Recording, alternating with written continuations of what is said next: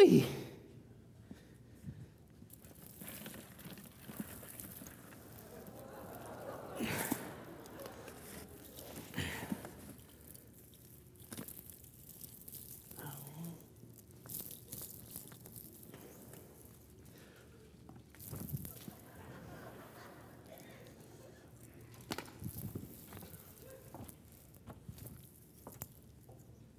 good morning.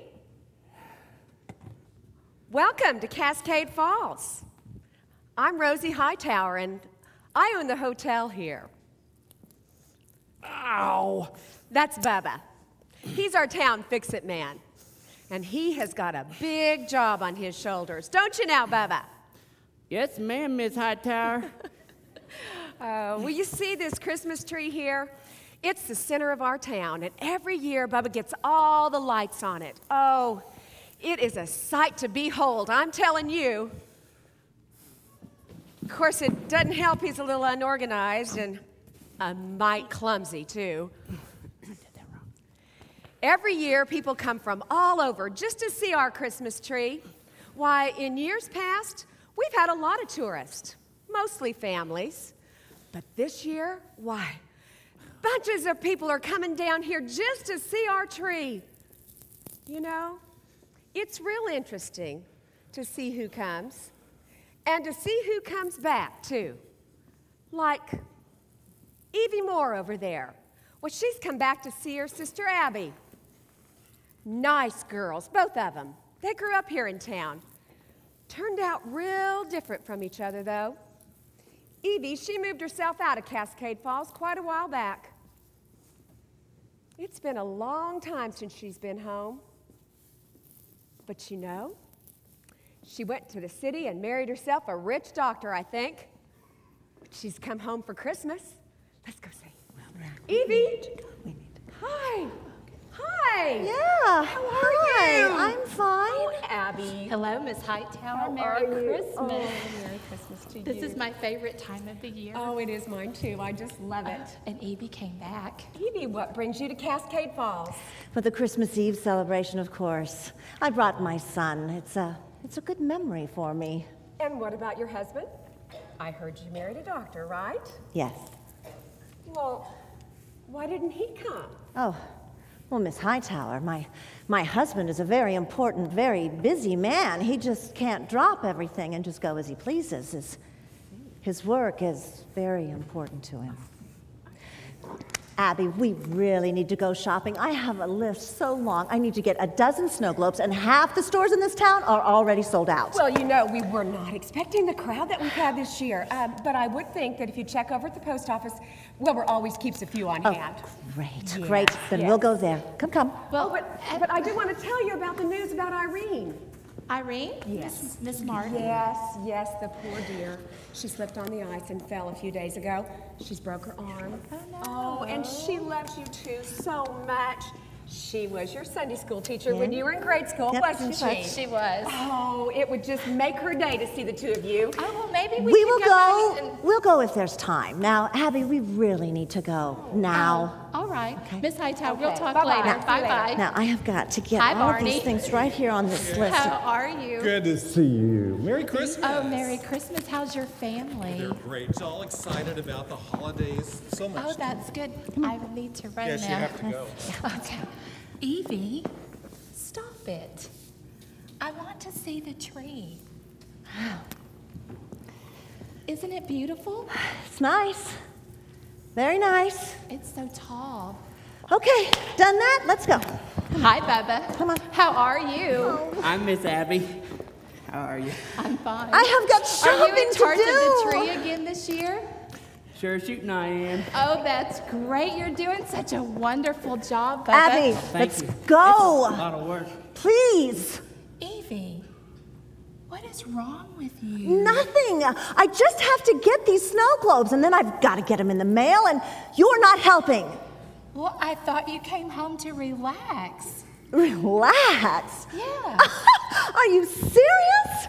yes. Oh, Abby, you see, this is what happens when you spend your entire life in a backwards town like Cascade Falls. We are so different. I am busy. I don't have time to just idly stroll down the street and talk to everybody that we meet. Why not?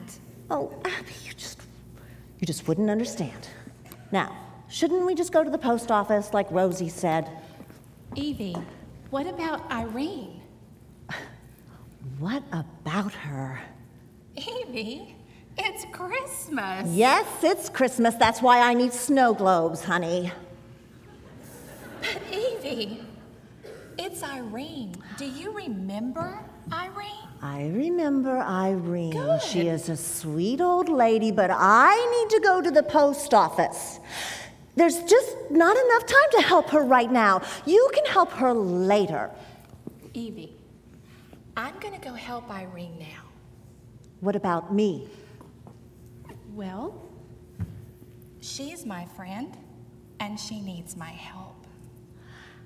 I am your sister. Yes, you are.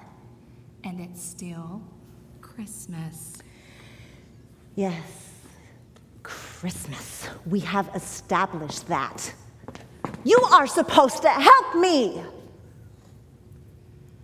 Oh, Evie, I am helping you. Fine. I'll do it myself.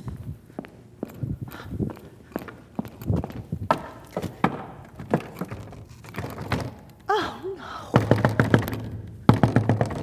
Excuse me. Excuse me, ma'am. Yes. Mr. Peters isn't here. He has family in town, so he took the day off. There are snow globes in here. I can see them. Oh, Sure enough, I like the one on the right.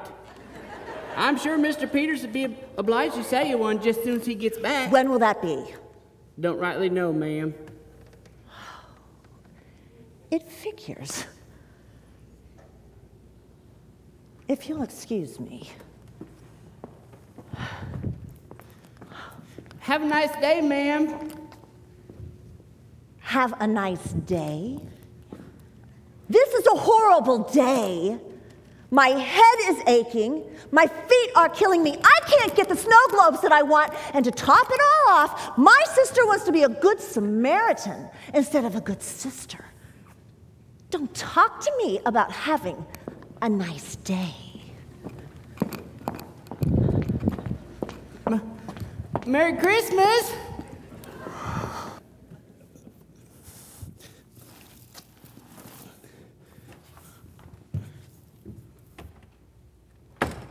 Well, nothing says stress like Christmas, right? It's the most wonderful time of the year, and it's the birthday of our Lord, and we love it. But what kind of holiday begins with a day called Black Friday? I don't know if any of you got out and got to do any shopping on Black Friday or not, but that's some day, busiest day of the year. And I don't know what your life is like, but even though I love this, seri- this season with all my heart, it can be one of the most stressful times of my year. And I have a high stress personality, so sometimes the Christmas season and me are at odds. There are a lot of things that factor into stress right about this time of year. For one thing, you know, you've got all the Christmas gifts to buy. I'm told that retailers, some retailers depend on 50% of their business just during the month of December, people getting ready to buy Christmas gifts. And then we have to think about who wants what, and you've got gifts to get for your kids and your friends and the people that you work with. And oftentimes, with Americans, if we don't have the cash in our pocket, we pull the plastic out and then we put stuff on plastic, and we wind up taking years to pay off what we're getting for Christmas. And then sometimes that causes conflict between husbands and wives and moms and dads. It can turn into a real stressful time of the year because of finances. I read this week where General Motors is going to lay off 30,000 employees. We don't have any General Motors plants in our city, but still, it's just representative of the fact that perhaps some of you here today in this service, you don't know whether you're going to have a job at the beginning of this year, and that can add to the stress. And there are other things that factor into it. You know, we get together as families during Christmas, and that's a good thing for a lot of people, but for some of the people, maybe even here today, getting together with your family is not necessarily something that you look forward to. Uh, there may be someone in your family that you have issues with or problems with, and maybe there's someone who creates difficulty for everybody in the house when the family gets together. And you know, when you watch these commercials about sleighs going through the snow and people getting together, you know, and coming into this big candlelit house, you're saying, That's not my family. I'm more like the Addams family than that. And so you're saying, Man, I'm not sure I look forward to getting together with my family this time of the year. And then I struggle, you know, with one of the things that happens in our culture today with all the technology. I mean, uh, it seems like every time I turn on the television, there's this new technology gift that everybody's into, and, and people are trying to find a particular gift. I, I know this year, from what I hear, it's, a, it's an Xbox 360. Now, before you mob the stage, I want you to know this is an empty box. This is not a real Xbox 360. Do you remember when it was Tickle Me Elmo and then uh, before that the Cabbage Patch doll? Seems like there's always something, but this year it's really expensive. And I, I, I read this week where someone waited 28 hours to get one of these. And actually, this particular box was loaned to me by a couple of young men in our church who waited all night to get one of these. They, were, they hoped to get two, but they, they managed to get one. And what they said to me, and I thought this was amazing considering that we live in a pretty safe city, but the, the security employees for the store accompanied each person who got one of these out to the parking lot. So if you got an Xbox 360, I mean, here we are in a very safe city, and yet security guards had to accompany the buyers out to the cars. So it's a stressful time of year, and it's stressful for all of us. Our calendars get full, and we're challenged to be every place we're supposed to be, do everything we're supposed to do, and buy everything that we're supposed to buy so that this is a pleasant Christmas season. All of that to celebrate the birthday of the one who came here to uncomplicate life. He came to simplify our lives. And that's what this series is about. And I hope that in these messages that we're going to have, and the dramas and the worship uh, that we're going to experience for the next five weeks, I'm praying that God will help us to simplify our lives before we realize that we can get so cluttered that we can miss out the most important, on the most important things. This morning, I'd like to take you to the Bible, to the book of Luke to read a story from the life of Jesus. And in this story, you're going to see an Abby and an Evie. They're two sisters in our story, too, just as there were in the drama. And we're going to see how they interact with Jesus and how our Lord shows them how they can simplify their lives. So if you have your Bibles open to Luke's Gospel, chapter 10, we're going to begin reading in verse 38. The Bible says, as Jesus and his disciples were on their way, he came to a village where a woman named Martha opened her home to him. She had a sister called Mary who sat at the Lord's feet listening to what he said. But Martha was distracted by all the preparations that had to be made. She came to him and asked, Lord, don't you care that my sister has left me to do the work by myself? Tell her to help me. Martha, Martha, the Lord answered. You're worried and upset over many things, but only one thing is needed. Mary has chosen what is better, and it will not be taken away from her. As I said a moment ago, I, I, have a type A personality and I can get stressed out. I go seven days a week. I'm the kind of person during this Christmas season, as much as I love Christmas, like John Grisham wrote about in his cute little book, I can skip Christmas without even wanting to. I can get so busy doing things that I think I'm supposed to do that I can miss out on the important stuff. In this little story that we just read, our Lord and the Bible give us three important truths about simplifying our lives. Let me just sort of tell you the story and we'll, we'll warm up to the first one. Jesus is on his way to Jerusalem and he stops by the home of three people two sisters and a brother. These, these sisters and a brother are, are more than just people that Jesus ministers to. They are close personal friends. This little town they live in, Bethany, is only two miles outside of the city of Jerusalem. So we're led to believe that when Jesus visited Jerusalem, this all important city to the Jews, he would stay in the home of his three friends Martha, Mary, and Lazarus. So at the beginning of our story, our Lord and his disciples are in this house, and dinner or supper, whatever you call it, is going to be pretty soon. Jesus is in the living room teaching, and Martha is in the back of the house trying to put dinner on the table. Now, some of you who are homemakers here today, or for those of you who got ready for Thanksgiving, you might know what it was like to get a meal ready for a bunch of people. It isn't easy. And there were a bunch of people in Martha's home. Not only did she have her own family, but she had Jesus and at least his 12 disciples. Perhaps there were more. Her home was crowded, and she had no electric oven, she had no dishwasher, she didn't have a lot of the labor saving and time saving appliances that we have today. Martha had the responsibility of putting dinner on the table for all those people. But suddenly, as Martha is stressed out and stretched every direction trying to put dinner on the table, she thinks, where, thinks to herself, Where is my sister Mary? And when she looks around to find Mary, guess where she is? Mary is sitting down. Do you know what it feels like to work hard and somebody is sitting down? I mean, do you work, if some of you work in a, in, in a workplace where you give it 120% and while you're working, somebody else is sitting down. And it just grates on you, doesn't it?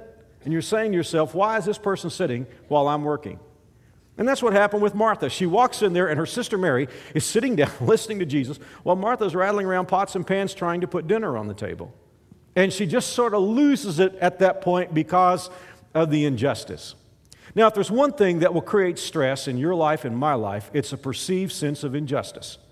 If we feel like we're giving our best and someone else isn't giving his best, that will put stress on us. It will anger us. It will keep us awake at night.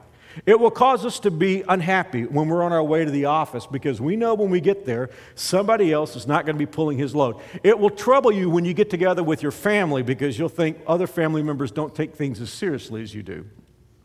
Injustice stresses us. And that's what's happening here. But we're going to learn our first lesson here from Martha and Mary about simplifying our life because we're going to start by asking a question. And the question is this Who is this dinner for? Is this dinner really for Jesus? If you had asked Martha, I think she would have told you it was for Jesus. But was it really for Jesus? Was it for Jesus or was it for Martha? See, when you read the Bible, there's something that's kind of interesting at the beginning of the story. Although uh, Martha and Mary live with their brother Lazarus, it appears that Mary is the homeowner. It's not uncommon today for women to own their own homes, it was extraordinarily uncommon in Bible days. But this was a lady of means. She was well known in the community. Her name was on the mailbox. The Bible says it was Martha's house. Martha felt responsible. If this dinner didn't come off, Martha wasn't going to look good. So I think we have to start by asking the question this dinner that Martha is stressed about, was this really for Jesus or was it for Martha? And before, before you say, well, wait a minute, Pastor, why do you ask that question? I ask the question because when Martha is unhappy, she chews Jesus out. If the dinner was really for Jesus, why would she chew him out? When she came in there and found her sister listening to Jesus, in effect, she blamed Jesus for Mary not helping her. She said, Lord, in the NLT that I love to read so much, she said, Lord, does it seem fair to you that my sister is sitting here while I'm working? You speak to her. In effect, Lord, it's your fault. You have become a facilitator. You are letting her get by with this. Don't let that happen anymore. Lord, you adopt my sense of justice. See, that's what was going on with Martha here. In effect, she was in, inferring that her sense of justice was greater than Jesus. Don't we do that sometimes? Lord, why is this happening? I don't understand. I'm faithful to church. I tithe. I, I serve you. Those people that seem to be getting along so well, they're, they don't serve you. Here I am serving you, and I have all this difficulty in my life. Just like Martha, sometimes we infer to the Lord that our sense of justice is stronger than His. Martha said to the Lord, You need to speak to my sister. This is your fault. You're allowing this, you're facilitating this injustice. All I'm saying today is there's a fundamental question down below it all, which is Was this dinner for Martha or was it for Jesus? We have to ask that question today, too, because a lot of us do a lot of things for a lot of people. We do things for our wives, we do things for our husbands, we do things for our children, we do things for our parents, we do things for the people that we work with. And sometimes we can make ourselves feel like, wow, we're really something because we do all these things for other people. And in doing all these things for other people, we often get stressed out, don't we? Maybe it would do us well to stop for a moment, take a time out, and ask ourselves are the things that I do for other people, is it really for them or is it for me? I mean, those toys that I'm buying for my kids, that I'm putting on plastic, that I feel like I am I am I buying those toys so that my kids will think that I love them, or be, or so that the other families in the neighborhood will think that I really am a good parent? Am, am I spending all this money because I'm really doing it for my kids, or am I doing it for me? See, there's a human emotion that stresses us probably more than any other emotion. It's the emotion we call insecurity. I don't feel good. Something in this situation is making me feel threatened, less of a man, less of a woman, less of a person. All of us deal with insecurity at some level, and insecurity threatens us more than perhaps any other emotion because it will harm us and it will make us harm others. Now, here's a principle for life we tend to be insecure in any area that tends to define us culturally. If there's something that you feel like you're supposed to be, then you have a tendency toward insecurity there. For instance, let's, let's talk, let's narrow this down and talk to men for a moment. Men typically draw culturally their sense of identity from what they do for a living. And that's not really true. I mean, you're not what you do for a living, but that's how men deal with each other. If you're in a group within a group of men, and what's the first question men ask each other? What do you do for a living? Because that tends to define us culturally. What happens when we don't feel like we earn as much as we should be earning, or we don't have a high enough profile job that we feel that we should have? We can get together with a group of guys, and if we don't, you know, if we don't have a certain title or a company car or a certain amount of income or a, a job with a parking space, we can begin to feel like that we're less of a person. That puts stress on us. And sometimes it's a challenge for us guys to realize that we, we're not what we do. My son, Jared, was telling me, he gave me a little quote. I, I'd never heard it before, but I thought it was so good. He said, A lot of people think that you are what you do. He said, You do what you are. That's a great thing for all of us men to remember. I was reading a story about a guy, 41 years old, educated at Andover, not our Andover, but educated in the Northeast at Andover and Yale. He had, he, he had you know, a number of degrees. He was a widely knowledgeable man, and he got a high paying job. But he walked away from it to pickle for a living. That's the truth, that's a fact, to pickle. I mean, he pickles vegetables, cucumbers, peppers, just anything that can be pickled, that's what he does. And he goes to these, these parties in the Northeast, you know, where all the elite and the intelligentsia meet together. And they ask him, What do you do for a living? He said, I pickle. And they said, Come on, tell us what you really do. He said, No, that's a fact, I pickle. And here's what he said He said, Life is so complicated and so stressed. He said, There's something rewarding about just taking a cucumber, putting it in a jar, pouring hot vinegar over it, closing it up, and going to do something else. Well, I don't think that's a great way to use your life up, but I'm saying we need to stop for a moment, fellas, and realize that we're, it's not about what we do. Life is deeper than that, but that's an area that tends to define us culturally, and there's a fast track to insecurity there if we're not careful. For some of you ladies, you know, I, I, I talk to especially young ladies who live in a culture where beauty is deified. And one of the challenges that I see when I listen to young women talk about the challenge about how that beauty identifies them culturally is like the standard is always changing. I mean, this kind of look is in one moment, another kind of look is in. And, and, and, I've talked to many very attractive ladies who felt like they were ugly because they didn't measure up to some image on a movie screen or to some pasty faced model walking down a runway. But see, that's where we tend to be insecure in some area that identifies us culturally. Probably nobody struggles with this more than moms because our world today demands so much from moms. Many of you who are moms, you not only rear your kids, and that's a challenge because you know you think, man, my kids are not perfect. Does anybody have perfect kids? Well, yeah, the people on the other side of the auditorium over there, they have perfect kids. No, they don't. And beyond that, our kids are all different. Just as soon as you think you figured it out with one kid, the next kid's totally different. And then you've got to have them at soccer practice and ballet and all the different activities, and you've got to make sure they're educated and healthy and fed and clothed. And many of you moms, beyond that, you have a career on top of things, and you're always feeling like you never measure up. I'm just wanting to remind us all today that we tend toward insecurity in any area that tends to define us culturally. And that's what was going on with Martha. She was, as she felt by culture, expected to have dinner on the table.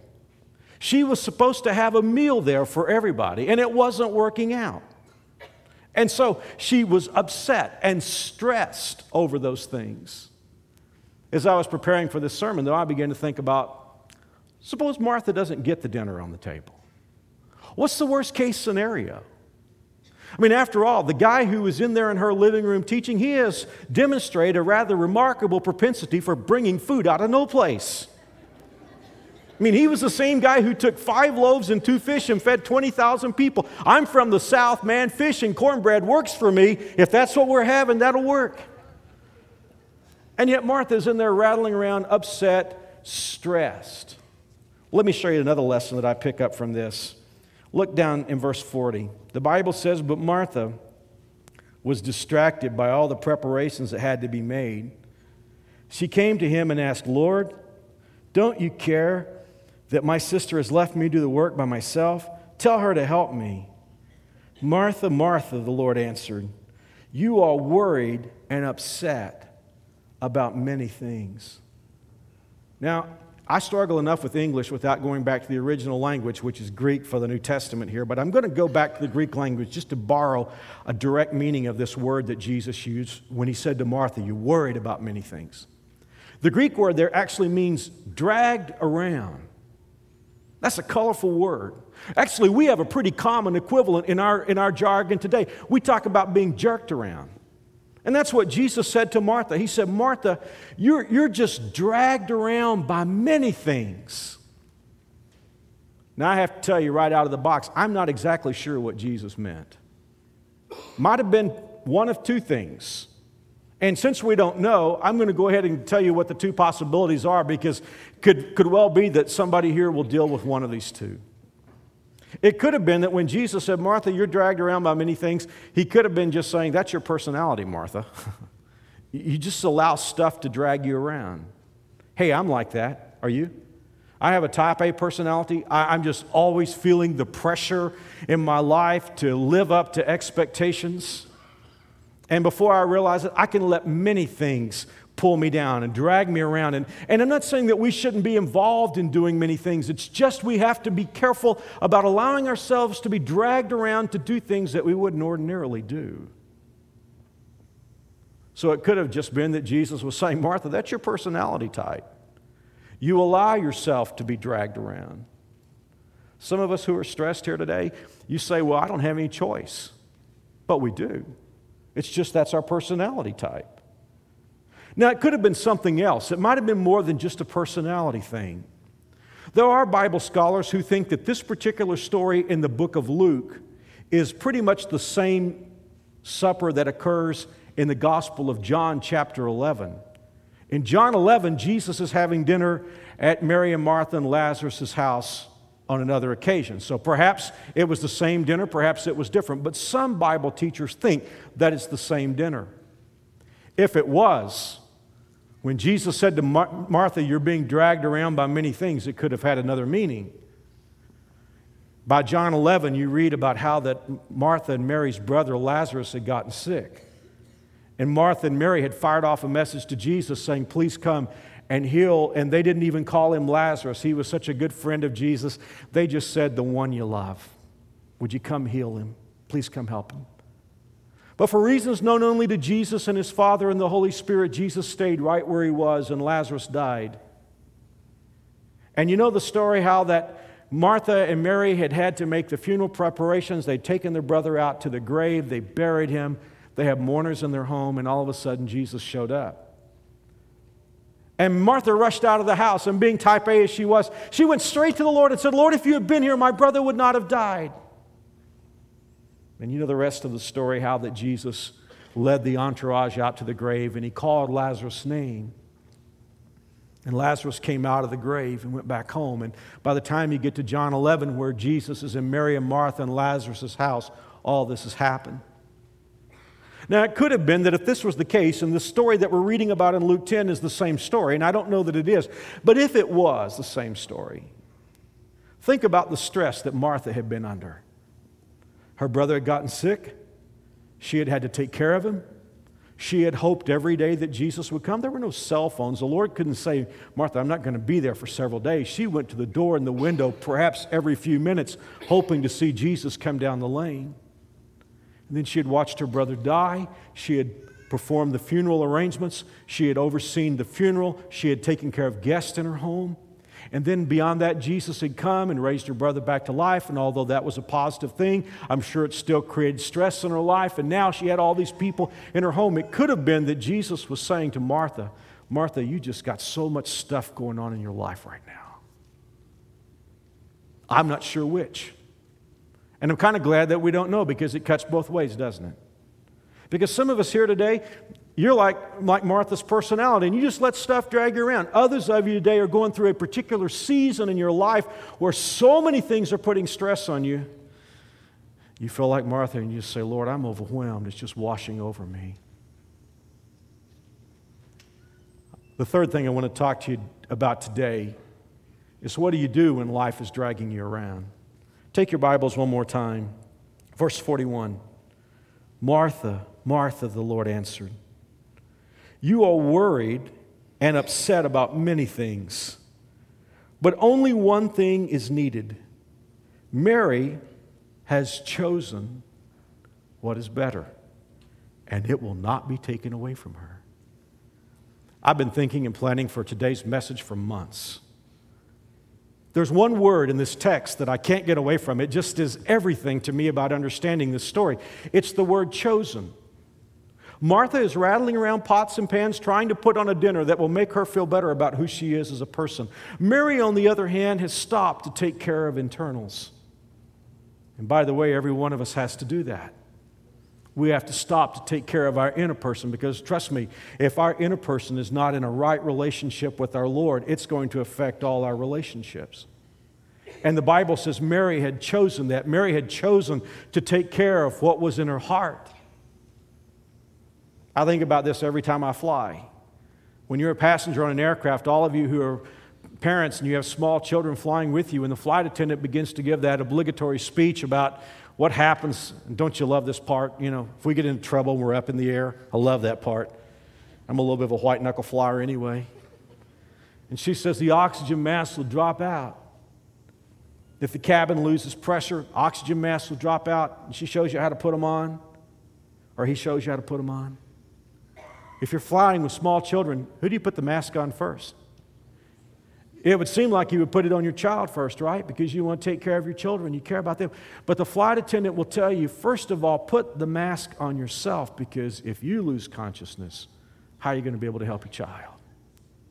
I think that's what was going on here. Mary knew how much she needed the Lord. She knew how much she needed to take care of what was on the inside. She wanted dinner to be on the table as much as anybody else, but she had to stop for a moment and take care of internals.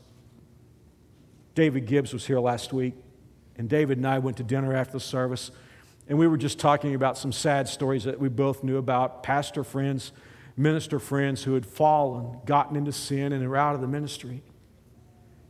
And David said, Mark, he said, I've been there many times to counsel with men who were like that. And here's what he said this, this is about pastors, men who stood before people like I stand before you. He said, in every situation where a man has gotten into trouble morally, he said, when I've been there to ask him how did it happen, he said, on every occasion I hear the same thing.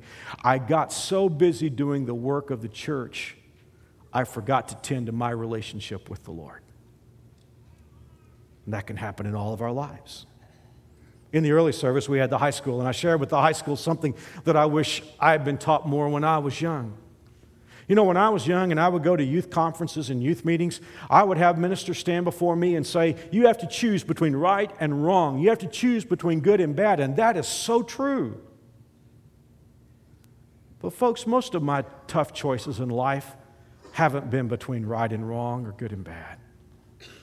My most difficult decisions have been between what is good and what is best. You know, you can mess your life up, you can stress yourself out doing good stuff. That's what Jesus said to Martha. Mary has made a choice. Martha, you're doing it's a good thing to make dinner for Jesus. It was a noble thing. If, if it was indeed the same story as John chapter 11, by this time Jesus is a hunted fugitive. It was a bold thing for Martha to make a dinner for our Lord. Very good thing. But he said to her, Mary has chosen what is better. Mary's made a choice. Now, here's, you say, well, Mark, how do I know what the difference is between something good and something better? Well, Jesus thankfully lays it out for us here. He gives us a criteria. He said to Martha, Mary has chosen the thing that's permanent. Mary has chosen the thing that won't be taken away from her. Now, inferred in that was dinner is going to come and it's going to go. That's one thing Jesus kept saying over and over, sometimes rather graphically. He was just saying, You eat dinner, that's the end of it. I mean, that's, it's good, it meets your needs for a while, but it's not lasting. And our Lord was saying to Mary, Martha rather, that Mary had chosen that thing in her life which was permanent.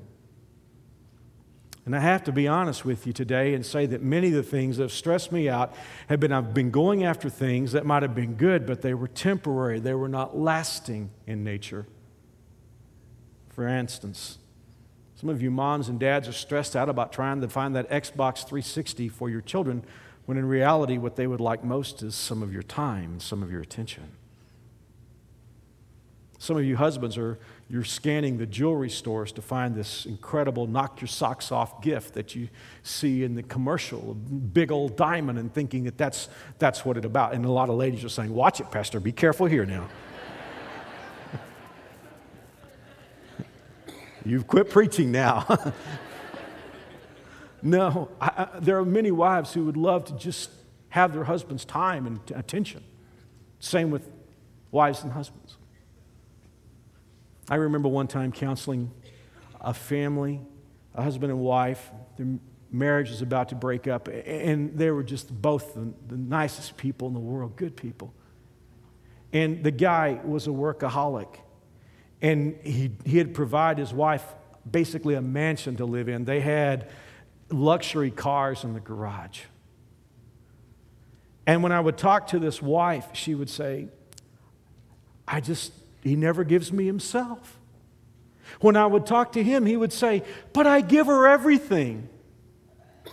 I remember talking to him one time. I said, Tell me about what life was like when you grew up. And he began to tell me about how he'd grown up dirt poor, dirt floors, nothing, having to go to school, being embarrassed about the clothes he wore. It suddenly hit me he, he was trying to meet his family's needs based on his own insecurities that he developed as a young person, as a child. And he was losing what mattered most. He was choosing the temporary over the permanent. And we can do that too. Now, to illustrate this, there's something that I guess every, every parent here has experienced. At least I've experienced it. I know that. And, and most of us have experienced it when we were children.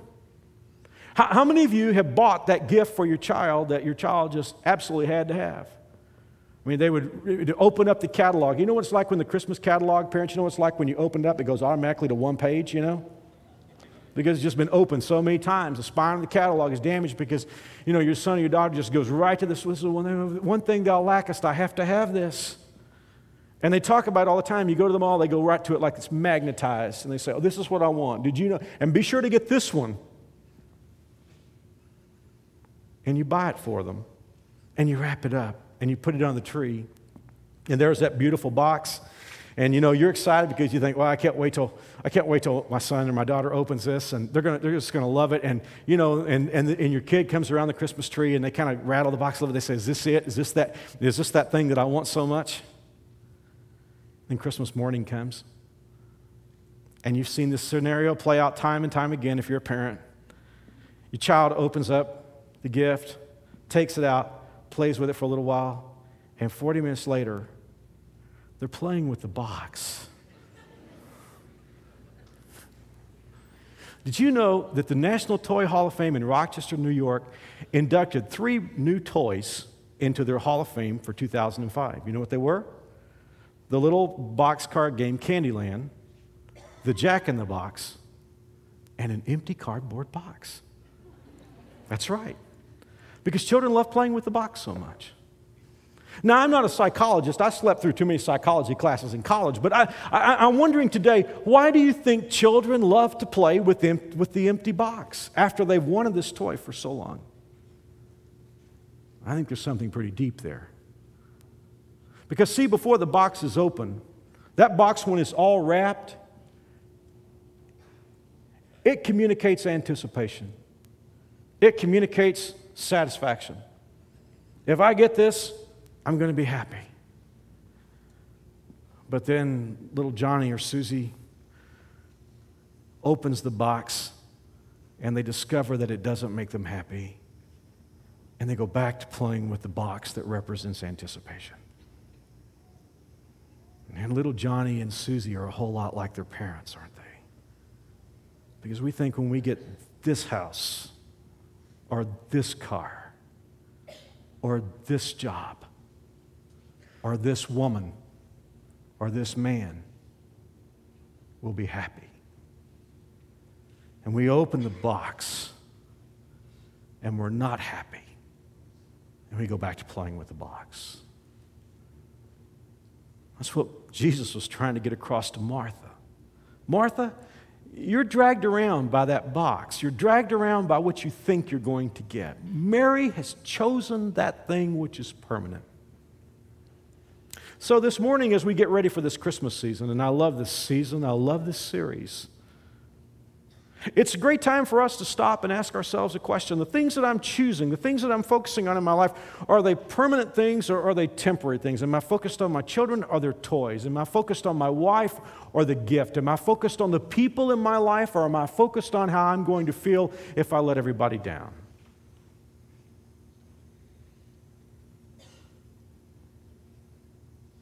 I can't end the sermon today without getting very specific. Because Mary hadn't just chosen something that was permanent, she chose something specific that was permanent.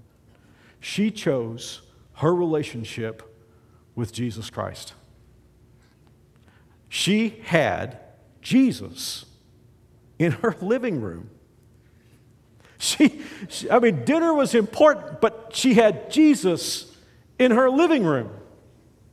The Son of God, the creator of the universe, was standing in her living room talking about stuff that was more important to her than anything else. And Mary had decided whatever happens, whatever we have, whatever we don't have, I'm focusing on Jesus. And I love that because, see, most people are just the opposite. There's something peculiar about Jesus. It seems like throughout the history of the world, people have always walked past him because they were stressed about stuff. You know, church, if you have to wait until you have time to spend time with Jesus, you'll never have time to spend time with Jesus. I'm talking to a lot of people here today or watching by television, and you say, Mark, I just don't have time to spend time with the Lord.